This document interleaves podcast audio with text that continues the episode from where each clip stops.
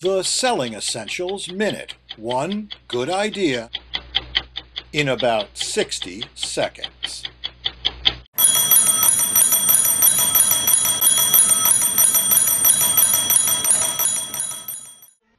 Every sales pro has said it. If I could just reach the CEOs, I could convince them to buy my product.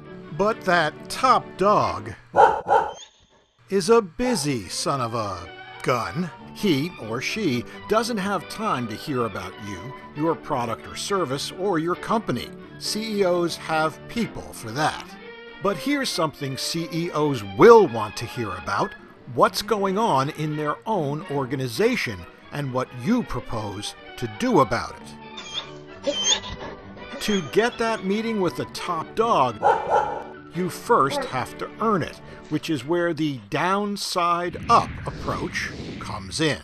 You start by selling down. Tell your day to day buyer that you'd like to talk to the company's frontline people to understand how they'd be affected by what you sell. Look for things that the big boss might not know.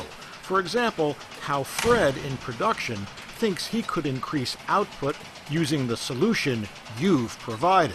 Then, sell sideways. Ask if you can consult with colleagues in other departments like sales, service, or finance. That's how you'll find out that sales pro Cheryl insists that faster production could reduce delivery time and help her win more business, giving her an edge against her rivals. Okay, now that you've got real information, information that shows specifically how you can benefit this organization, you've earned the right to sell up and the right to ask your buyer to arrange a meeting with the big boss because now that top dog will want to hear what you learned from Fred and Cheryl.